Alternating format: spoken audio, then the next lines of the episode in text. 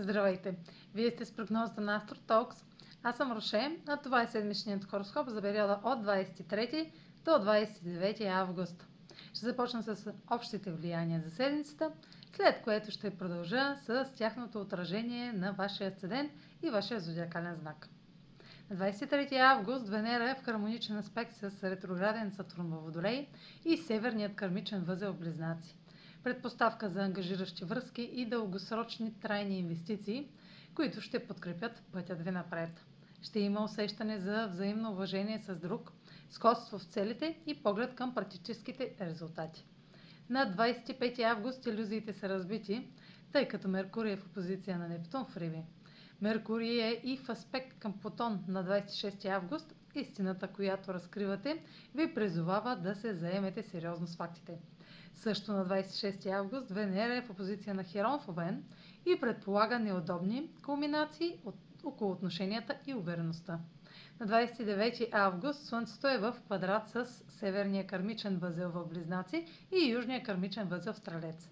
Ще трябва да избирате между миналото и бъдещето. Пътят напред е отворен, но има изисквания. А сега проследете как ще се отразят тези влияния на вашия седен и вашия възодиакален знак. Седмична прогноза за Седен Дева и за Зодия Дева. Аспектите на Венера във вашата сфера на личните ресурси благоприятстват финансовия и професионалния успех. Напредъкът във вашето бъдеще или работното място е възможен, ако интегрирате правила или фокус в обкръжението си. Използвайте дисциплина и отговорност, когато преценявате ценностите си. Венера в опозиция на Херон може да предизвика неудобни заключения относно дължимите или споделените пари или въпросите на зависимост или независимост. Възможно е да има дисбаланс между вашата сигурност и доверието към някого.